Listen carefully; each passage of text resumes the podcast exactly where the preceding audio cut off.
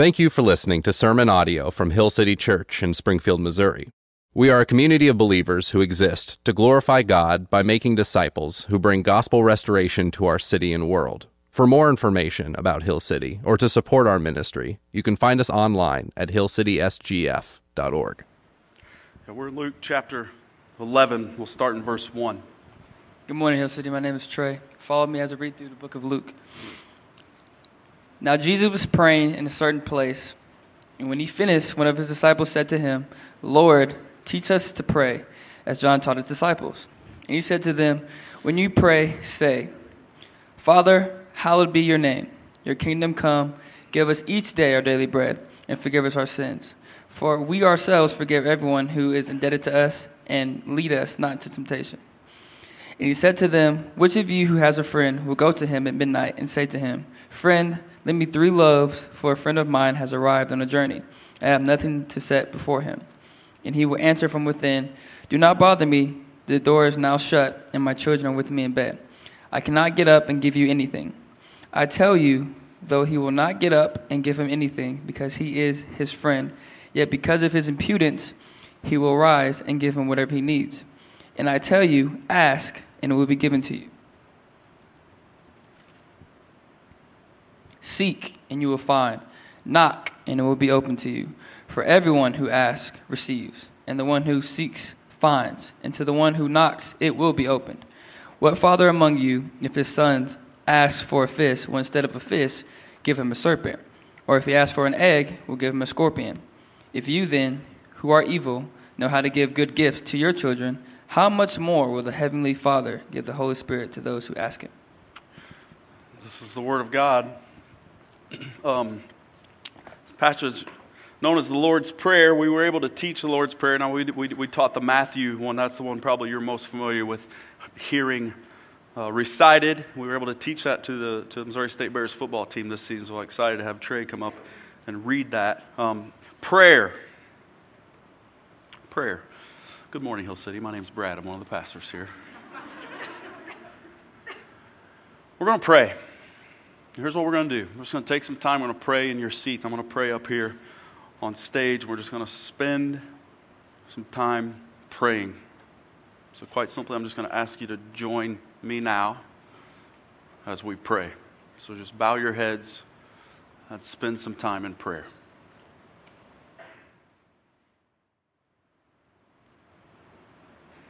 Amen. So for, in case you're wondering, we, we just spent um, two minutes praying. And for many of you, like, oh, that's incredible. It was such a sweet two minutes, maybe the sweetest two minutes of my week. I'm so glad that we did that. I've had a busy week. And some of you are like, that was the weirdest and most awkward two minutes of my week. And I got fidgety, and it was just weird to sit in silence to think about praying. And those are some, a, a couple current realities in the room. Um, I, I want you to know, so so in my house, I, I've seen a recent uptick in the prayer life um, of my six-year-old son, okay? Um, now, this boost in his in his praying, this uptick has been caused by two uh, things going on in his world right now. So one of those was deer hunting that happened in November, and then another one is, is basketball uh, season. Okay, so so we sat for a lot of hours waiting on, on a deer, and, and we ended up seeing two squirrels, and that's really about it. And it made no sense to him. And one of the reasons it made no sense to him is because he said, "Dad, I prayed to God like ten times we would see a deer and kill one. Like, what's up with this?" And, and then he, even a little bit, uh, may, maybe more funny, I don't know, so like... Um, What, what you'll see him do a lot in basketball is, is, you know, he may take his dribbles and the ball will go to his face, and then you'll see kind of like, a, okay, shoot. And like then when he misses, now if you know Brecken, this makes perfect sense to you, but like he misses and he's like, there's no reason. Like I prayed for that to go in. Like I'm believing this stuff you're teaching me, Dad and Mom, and, and listen, he's so literal. So he's had this uptick in his prayer life. Needless to say, like the discipleship task before Jenny and I um, is daunting. So pray for us and this. But, but, but, but as we talk about prayer, in today's passage, we see Jesus' disciples ask him, like, Jesus, teach us how to do this. And on its face, that's what we see, right? We see this passage, and it's like, man, this is awesome. Let's go to this as this how-to passage. Now, before we go further, I, I want to make something very clear. Prayer is without question one of the most important things in the life of a Christian. Without question. It, it is one of the most important aspects. And I personally believe that prayer is indeed the decisive blow in any spiritual warfare that's going on in my life and in your life. Okay, now, that being said, I don't necessarily believe that this passage is so much a how to pray passage as it is about who it is that we get to talk to. So Luke eleven, chapter one, you see the disciples. They see Jesus praying. He comes back. They're like, man, Jesus, teach us how to do that. And he takes this request. And in his Jesus-like way, he's like, all right. And instead of like a lesson on how to, it's like, man, really, if you look at it, it's like, let me teach you who you are talking to. My prayer this morning is more that you're, you're, that you're not going to walk out of here like, oh, that was awesome. I, I know how to pray now. My prayer is that you walk out here going, man, I know even better, and was reminded about who it is that I'm praying to. And you see this like right out of the gate. Jesus, teach us how to pray. He says, all right, when you when you pray, say this, Father. Now we're going to stop there. Like the weight of that word, Father. I know in the Old Testament you, you might see God referred to as Father maybe seven times, maybe a few more. But then when you get to the New Testament, over one hundred fifty times do we see God referred to as a Father. The gospel is all over this word, Father. We get to call God our Dad. We are sons and daughters. We sing about it. We'll sing about it again at the end of the gathering. Now you got to understand, this was a little bit wild for the disciples. Like Jesus, teach us to pray. All right, when you pray, say this, Father. Whoa, whoa, wait a minute. I can imagine the disciples going, okay, yeah, like you get to call him Dad, but come on, like what do we call him?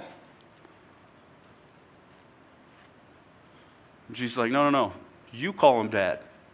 Yeah, I do call him Dad, and you get to call him Dad. See, back, what they were used to was God being even kind of distant, not able to sort of approach, right? You got to remember, thousands of years in their history, they, they had to step back and watch this one guy go to God on their behalf, right? This high priest gets to go in on their behalf, and they sit back and like, man, I hope he does not die while he's doing this, or we're kind of all in a pickle here. But for them to go into the presence of God is like foreign. To go talk to God, that's for a, for a high priest. And Jesus says, listen, not anymore. You get to go to him, and you get to call him Dad. This happens through adoption. Right now, before we get into the adoption part of it, later we're going to talk and we're going to see Jesus in the garden. He's getting ready to go do the unthinkable. He's getting ready to go through the unthinkable. And he doesn't want to do it. Let's make that perfectly clear. In Mark chapter fourteen, verse thirty-six, he says, Abba, Father. Now, we don't have time to get into that word Abba. Just know this. There's nothing more intimate that a dad can be called than that. It's a very intimate word. Abba, Father, all things are possible for you. Remove this cup from me. The cross. Like he's going to go to the cross, and the cup of God's wrath is going to be dumped on his head. He says, remove this cup from me, yet not what I will, but what you will, Abba.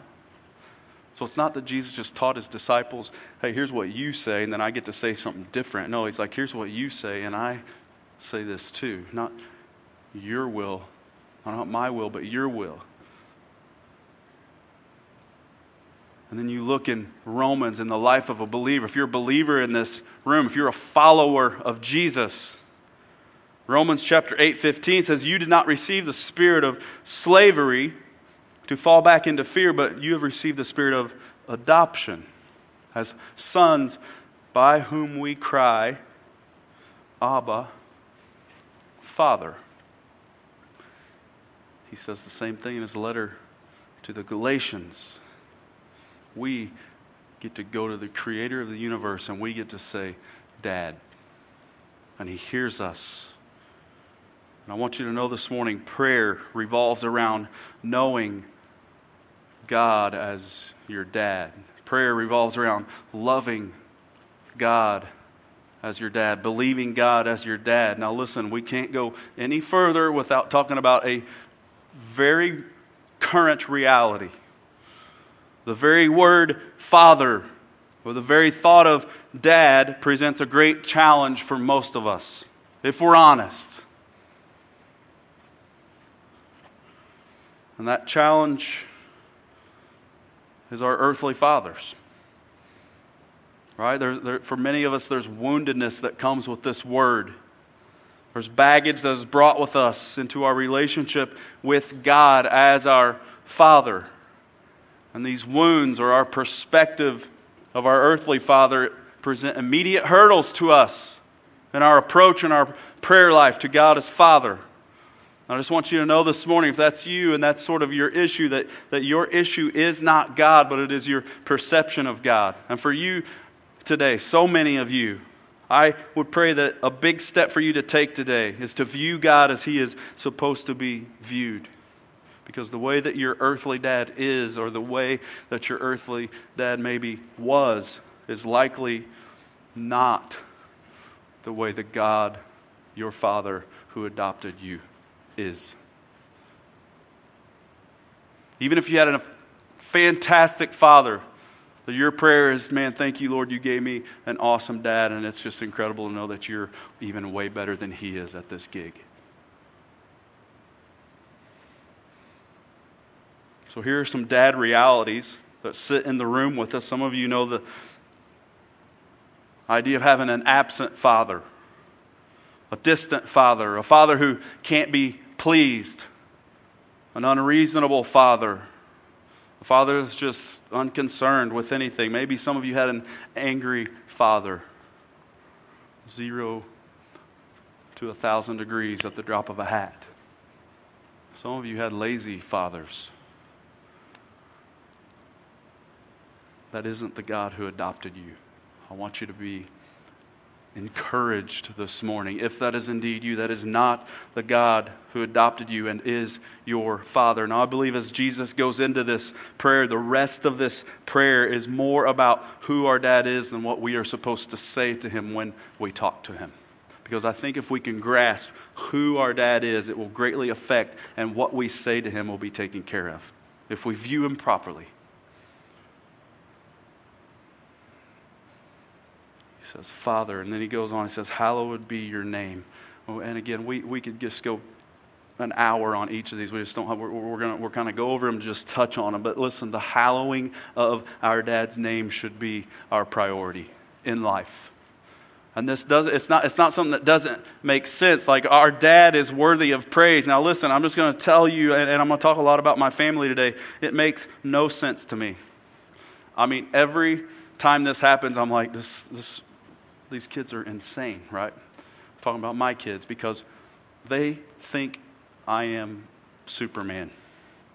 Like, you see them, they'll come into church and they're sprinting through the doors and huge hugs, like, I can do no wrong. And, and I, I would even argue, it's, it's, it's like, it's even, it's different even with, like, Jenny and me. Like, and it's, it's not even fair, but I'm just telling you, they think I'm it. My dad this, my dad that, my dad, my dad. Th- And then listen, I love it. Now, some of you have high schoolers, you're like, dude, that's going away, so just milk this for all it's worth. And I will. But the point is this. It makes sense for us to praise a dad, right? Those of you who are a young father, this makes sense to you. And this is what we are to do with our God, our dad. Our dad is worthy of praise. And he says, your kingdom come. You understand this? Like, our dad is king. We're going to sing that here in a little bit. Our dad is king. Now, I started watching this documentary. Um, and it's on the Michigan Wolverine football team, right? So uh, it's pretty cool. I kind of get into stuff like that. But so Jim Harbaugh's the coach, right? And he's driving, and he's got this son. His son's Jack, and, it, and Jack's like, "Dad, can I go to practice with you?" And he's like, "Yeah, you go to practice anytime you want." And they're driving up to this huge stadium and all these facilities, and his dad, little Jack is like, "Man, Dad, are you the boss of this place?" Because they just go where they want, they do what they want to do, and guess what Jack gets to do? He gets to run around at practice. He gets to go to the to the athletic training facility. He gets to go in where, where the athletes are being uh, you know, iced down, and, so, and he just, he's there. Why? Because his dad's Jim Harbaugh. He gets to. And we, we don't really understand like kingdoms and kings, but that, that's kind of how we can grasp this. It's funny, you'll see later on in, a, in one of the later documentaries, Jack is like crying about uh, a Michigan Wolverine loss. And Jim Harbaugh's talking about it. It's like, man, he cares about this. It's cool to know my son cares about this. Like, he's our dad. And, and we pray, Dad, your kingdom come. Your kingdom matters to me.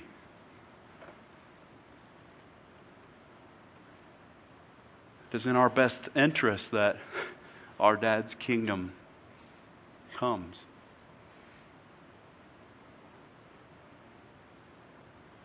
He goes on, Jesus says, and then, you, and then, and then you're going to pray to your dad, and you're going to say, give us today our daily bread. We need to understand this. If we understand nothing today, our dad is a giver of all good gifts. We talk about this a lot here at Hill City Church.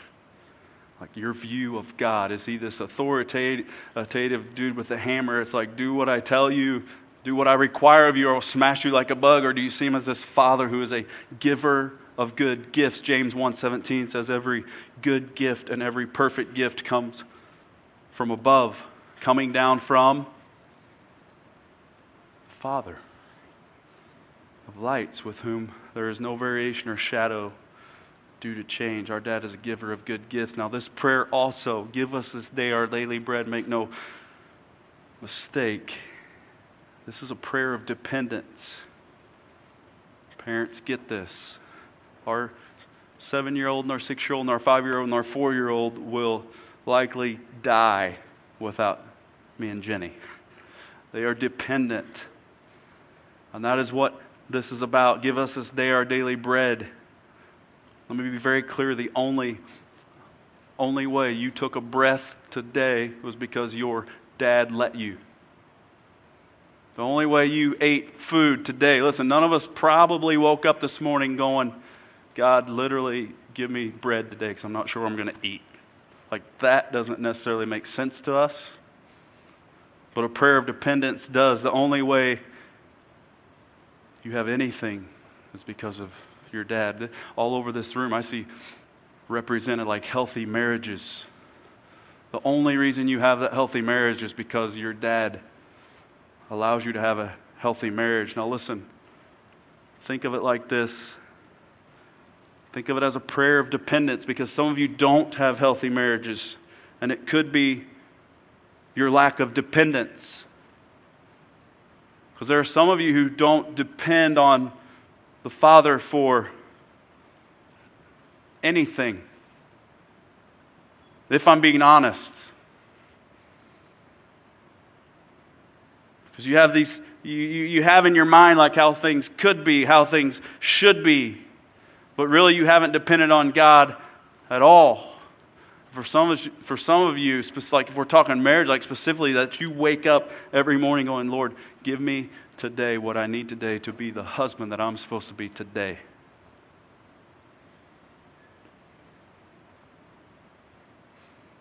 We sing a song around here a lot, Lord, I need you. I need you every hour. I need you. It is a prayer of dependence, and our dad is a giver of good gifts. Jesus goes on to say, pray, forgive us of our sins. Our Father is a forgiving Father. He's, Ephesians two tells us he is rich with mercy. Lamentations three twenty-two, twenty-three says this, the steadfast love of the Lord never ceases. His mercies never come to an end. They are new every morning. Great is your faithfulness. That is our Father, rich in mercy, stands ready to forgive us. And here is my question. Why then is it that so many of us run from our dad in sin? Like, sin is there. It's in our lives. It's a, it's a real thing, and we run from him. As opposed to going, oh, no, no, no, listen, my dad is rich in mercy. And, and his mercies are new every morning. I'm going to run to him. Some of you need to hear this this morning. God, your Father, is for you. And he goes on in verse four. Lead us not into temptation. See, our dad is a dad who leads well. I spent a lot of time with, with a lot of men, and it, it, it, it would, you may not even believe what I'm getting ready to tell you. Many men's who I, who, there are so many men who their first exposure to pornography was through their dad. And maybe it was direct, maybe it was indirect. It was like literally, hey, son, look at this. I just want you to like girls one day, right? I know that sounds so insane. That is, that is real. Or maybe it was indirectly in that a son went into his house and he jumped on the, the family computer and was like, what is this? The only person that's been on this computer over the last two hours has been my dad. And what is this in front? And it's that their first exposure came through their dad. So for you to think, man, wait, wait, wait, my, my, my God, my Father who adopted me leads well, maybe that's foreign to you. But he does. He does in a lot of different ways. So listen, so, so transparency, I am prone to wonder. Anybody? Anybody else? Okay, prone to wonder. But God, our Father who, who leads us, he gives us things like, like this. He gives us his word. He gives us community, like-minded believers to put us around. He gives us prayer, which we're talking about today. Why does he give us that? Because he's a great leader. The great news of the gospel is this. You and me are drawn to things that we should not be drawn to. We are drawn to some bad things. We are drawn to unrighteousness. But the, but, but the good news of the gospel is this. We get to go to our dad when we're prone to wonder, when we're drawn to those things. We get to go to our dad and we say, Dad, I got to have you here. Help me. I do not want to be led into this temptation. And God, our dad, is faithful to answer, and he leads us, and he, en- he enables us to walk in freedom.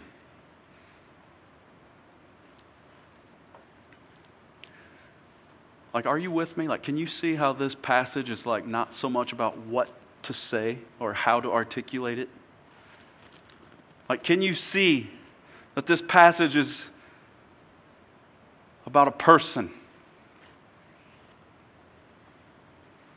This prayer, this passage, this, this whole prayer that Jesus tells them, it is about God.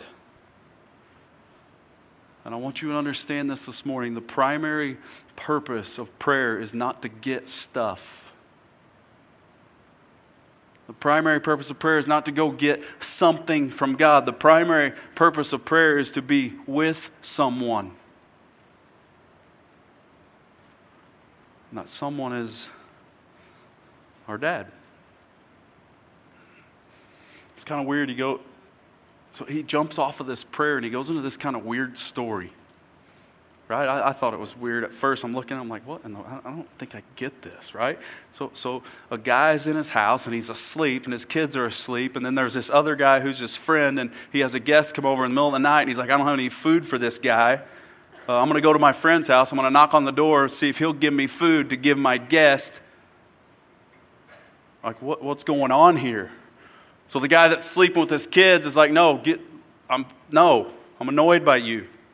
My kids are sleeping, I'm sleeping, go away.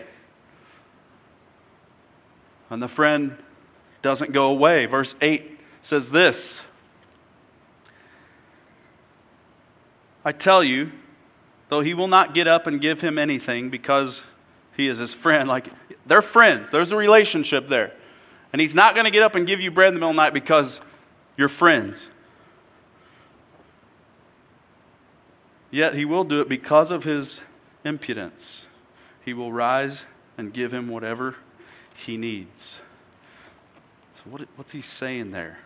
Impudence. Another way to word that might be because of his shameless audacity. Right? So my kids, like without question, my kids have different social boundaries with me than what you have with me. Okay? Like, no one sprinted through that door and like tried to tackle me with a hug outside of my kids today. That would have been kind of weird. Okay? My kids will wrestle me. My kids will grab my beard and do a pull-up. Like, they that they they can do that. And it's sh- they're shameless about it. They're not going to do that with any of you. But that shameless audacity was is there and was there in this passage because there was an existing relationship. I don't want us to miss that. He didn't go to a stranger's house like, hey, dude, I need some bread. No, no, he went to a friend's house. There was an existing relationship. And then Jesus goes on in nine and ten, and he starts talking about asking and seeking and, and knocking. I tell you, ask, and it will be given to you. Seek, and you will find. Knock, and it will be open to you. For everyone who asks receives, and the one who seeks finds, and to the one who knocks it will be open. God desires for us to seek him. Our dad desires for us to seek him. Now listen, I think it is a fair assessment to say we've got the asking thing down.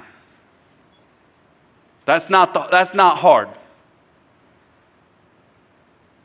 God, help me. I want to hear from you. God, help me with my finances. God, help me understand the Bible. God, help me find somebody that I can have a relationship with. Give me a spouse. Like, we ask. My fear, my concern is the seeking and the knocking. What do you mean by that? So many people have lives that are marked by foolish decisions, right? And it's like, man, I asked God, like, man, God, give me, man, I want to have a healthy relationship. And then you go out and, and you go date someone who's not a Christian. Like, you ask God, but your seeking kind of stinks. God, my finances are a wreck. Lord, help me with my finances. And you, and you sit back and you're like, well, my bank account still looks the same. My debt is still there. God, help me with my finances. Forget the fact that you've seen seven announcements on Facebook or in church that we do a Financial Peace University that you haven't signed up for. But like, Lord, help me with my finances. Lord, I just I just can't understand the Bible. I open, I read, there's nothing there. I just can't understand it. Help me be, God, I want to be a good parent. And then we just, we think like magic is real or something. And I'm not telling you don't quit praying for those, but maybe we need a little uptick in our seeking. Like, we have process of Bible study. We teach you tangible things to do to help you understand the Bible. Next semester, we're going to have a parent seminar where you get away for Fridays, and we're going to give you tangible things that will help you in your parenting. Where it's not like, Lord, just help me, help me, help me. And then like, no, take some steps in your seeking and your knocking. Like, Lord, I want a healthy relationship. Then break up with the guy that doesn't believe in Jesus. Let's do that first.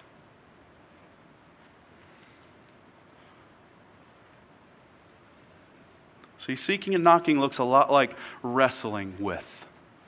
Right? There's a wrestle, maybe a tension, whatever. But there, see, with wrestling, there's a closeness to wrestling. Right? God desires it. It takes some shameless audacity to wrestle. One of my favorite activities in my life is to wrestle with my kids. I do it all the time. I want to keep doing it. And in that closeness and in that wrestling, and even though my kids and I do it for fun, I'm not necessarily talking about doing it for fun, but here's the deal. In that closeness, intimacy is formed. Intimacy is forged, might be a better word. But intimacy is only forged through much effort. You don't just get close to someone casually. It takes some shameless audacity, but that happens because there's a relationship there. Now, let me be very clear. This passage, right? We see this weird passage with this guy that's seeking, and he's knocking, and he's asking, but then we see like this grumpy friend, right? Like, go away, I'm sleepy. And I don't want us to look at this passage and go, man, I'm going to seek and knock, but like, man, what? And God is this grumpy friend. Okay, we've misread the passage, if that's where we go. The whole point of Jesus is to say this. No, no, listen. Our Father, remember that's how he started this. Our Father, our Dad is approachable, meaning he responds differently to impudence. He responds differently to bold, relentless, shameless audacity than a grumpy neighbor. I would go so far as to say this. See, our Father delights in those bold enough to bother him. See, because when I first read this passage, I mean, this thing seems so fragmented. What is going on here? But without question, after you look at it and dissect it, this whole passage is about God as a father. And then, listen, he is so good to us. He delights in us.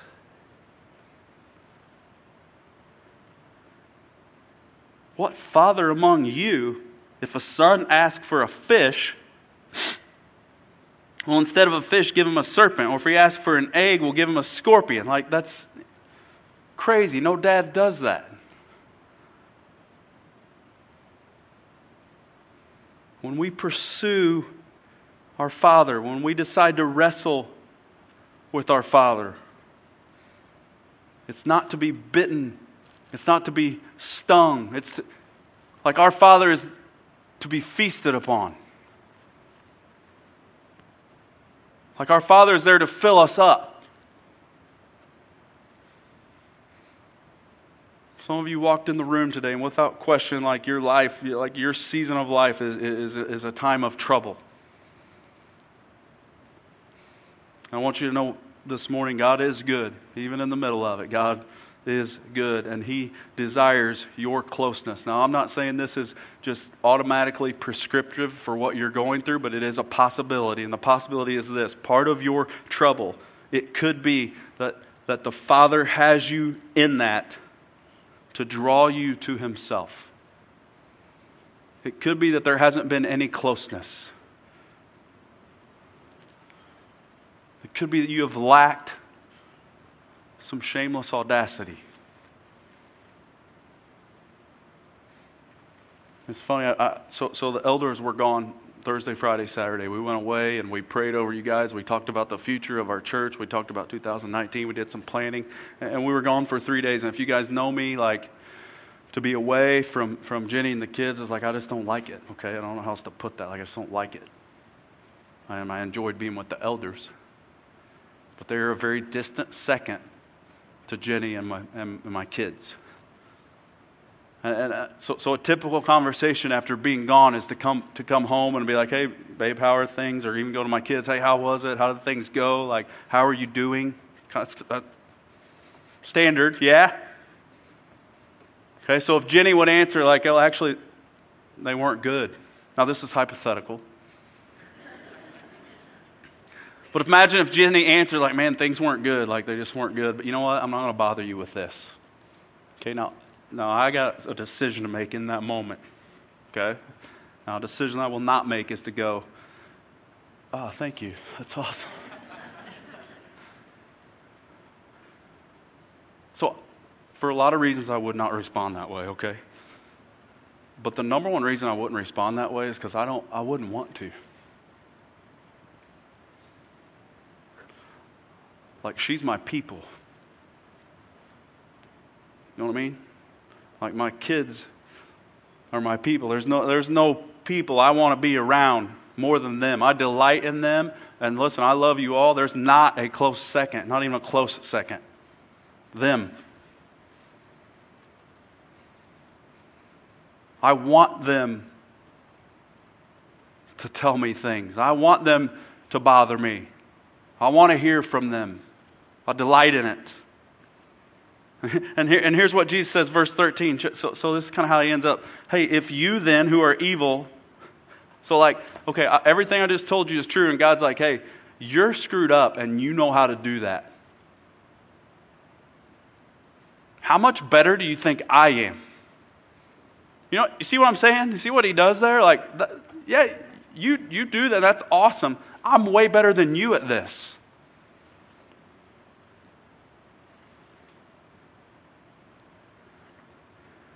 If you are evil, know how to give good gifts to your children, how much more will the Heavenly Father give the Holy Spirit to those who seek Him? I think here's what He's saying there, man. Wrestle, seek, ask, knock. And here's what I'm going to give you. I'm going to give you intimacy. Here's what I'm going to give you. I'm going to give you myself.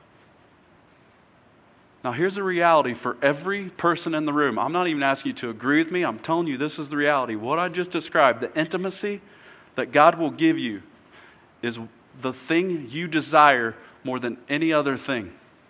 It's the thing you were made for. You may not realize that, but that is what you indeed long for more than anything else. And God says, I'll give that to you.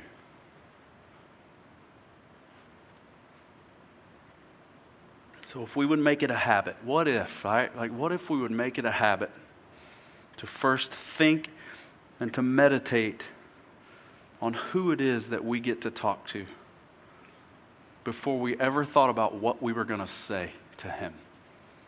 What if that was our practice? I, I would argue that two minutes would never be awkward again.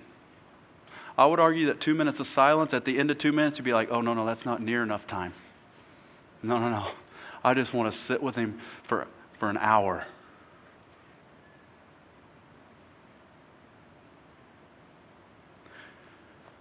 So, so if prayer is hard for you, I'm going to speak a hard truth here, and then I'm going to come back. I'm going to come back a little softer to set you up for what's coming here, okay? Listen, if prayer is hard for you, I, I, here, here, here's just... It could be that you have never had a relationship with the Father. It could be that you've never passed from death to life. That's just a current reality, and I say that in love. Some of you need to hear that today. Now, for many of you, prayer is hard for you, and it's not that you have never had a relationship. It's just that intimacy with God has been lost. That's probably more common and what would be going on in the room. And my challenge to you today is wrestle. My challenge to you is seek. My, my challenge to you is just jump into that. And then here's what I believe will happen. As you wrestle, as you push in, I think eventually you can and you will regain intimacy that you once had. I've seen it. Like, like just think about a marriage, right? I know some, we got a lot of single people, but you, you know stories of this where you have a couple who've drifted apart. There's no intimacy, right? And then they come back together, try, and it's like, man, we want to make this work, and we want to rekindle some intimacy. And, and if I'm honest with you, like it's weird and awkward at, at the front end of that. But if they continue to work and they continue to seek, and then what happens is on the other side is like this marriage is more beautiful than it was on the front end. And that's what can happen with you and the Father. And I want to tell you this morning, God desires it for you. And I know this for a fact because he proved it with Jesus. You want to talk about, holy cow, you want to talk about shameless audacity? Just finish this up. That the God of heaven would leave heaven. That the God of heaven would come and put on flesh and dwell among us, that the God of heaven, perfect and holy, would become sin on our behalf. That's some shameless audacity. But it happened because he's for you this morning. And we get to go to him. We get to talk to him, and he hears us.